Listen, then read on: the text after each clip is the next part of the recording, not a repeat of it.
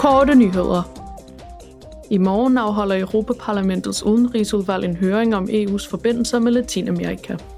De to regioner har længe haft fælles værdier og kulturer, og Latinamerika har strategisk betydning for E U. Udvalget vil sammen med eksperter drøfte områdets geopolitik set i lyset af den russiske angrebskrig mod Ukraine, samt hvordan man kan forbedre det strategiske partnerskab mellem E U og Latinamerika. I morgen i Bruxelles vil udvalget om kvinders rettigheder og ligestilling afholde en høring om kønsaspekter ved forsvar, fred og sikkerhed.